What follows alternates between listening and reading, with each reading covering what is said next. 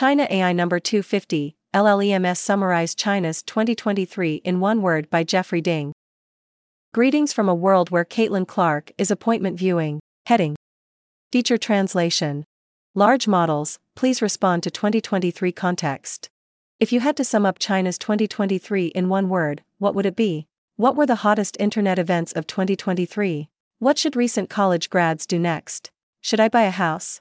These are some of the questions Tingting Chao, for Meiri Renwu, 每日人物, asked six large language models, ChatGPT, Google's Bard, and 4 Chinese LLMs, linked to original Chinese.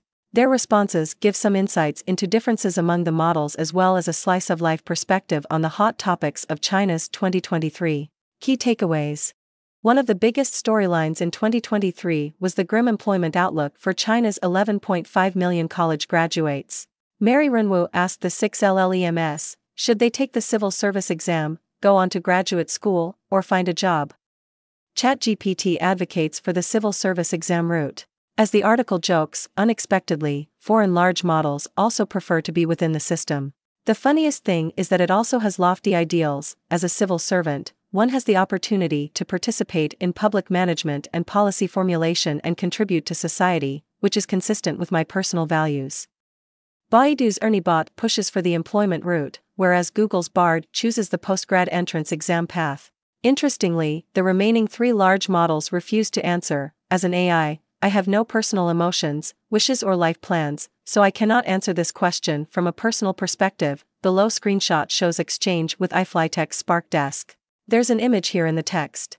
There was some interesting variation between Chinese and international LLMs when it came to summing up China's 2023. The one word ChatGPT and Bard gave was change, bie. Most of the Chinese models went with the exact opposite sentiment, stable, wen.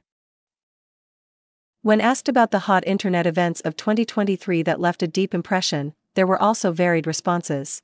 Tencent's Hunyuan gave a good summary of what attracted buzz on Douyin, with top stories such as the obsession with Luckin Coffee's sauce fragrance latte and Zibo barbecue. For some reason, ChatGPT had a strange focus on small developments in Chinese internet companies, for example, Bilibili removing a playback feature, Zhihu ending user anonymity. One of the last prompts from the article, in 2023, China's generative AI developed rapidly, and large models blossomed. Among the well known large model products such as ErnieBot, Tongyi Qianwen, Spark Desk, and Hunyuan, which one are you most optimistic about? Who do you think is your strongest opponent? Both ChatGPT and Bard initially pointed out Baidu's ErnieBot as their strongest competitor. Funnily, ChatGPT became more diplomatic each time it was prompted with this question. One of the later responses read Different models have different applications and advantages in various fields. Rather than seeing them as opponents, they should be seen as partners who jointly promote the development and application of AI technology. I liked Tencent Hunyuan's non response, I have no personal emotions or preferences, and I have no opponents. In another, better world, one could believe that it was channeling Liu Xiaobo's famous statement I have no enemies. Full translation. Large models, please respond to 2023. Heading China AI links. Subheading Must order. Technology and the Rise of Great Powers excited to share that my book, to be published with Princeton University Press in August, is now available for pre order. Paperback version is just $30. Here's an alternative bookshop link. There's an image here in the text. Should read. Microsoft debates what to do with AI Lab in China for the New York Times, Karen Weise, Cade Metz, and David McCabe report on Microsoft's internal debates about its research lab in China. For more on the history of Microsoft Research Asia in Beijing, see this long form translation, China AI number 37. Should read.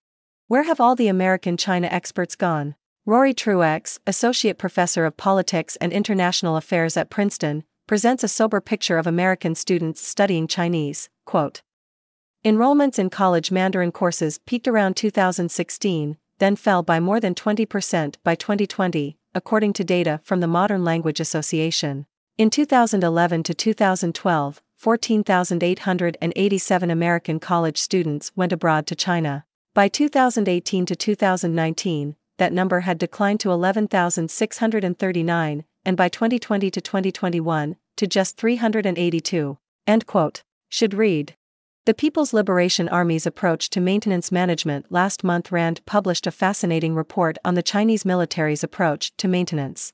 See this thread by Cristina Garafola, one of the report's co-authors, for a summary of findings. Heading. Thank you for reading and engaging. These are Jeff Ding's, sometimes, weekly translations of Chinese language musings on AI and related topics. Jeff is an assistant professor of political science at George Washington University. Check out the archive of all past issues here and please subscribe here to support China AI under a Guardian slash Wikipedia style tipping model. Everyone gets the same content, but those who can pay for a subscription will support access for all. Also, listen to narrations of the China AI newsletter in podcast format here. Any suggestions or feedback? Let me know at chinanewsletter at gmail.com or on Twitter at, at jjding99. This article was narrated by Type 3 Audio. It was first published on January 15, 2024. To report an issue or give feedback on this narration, go to t3a.is.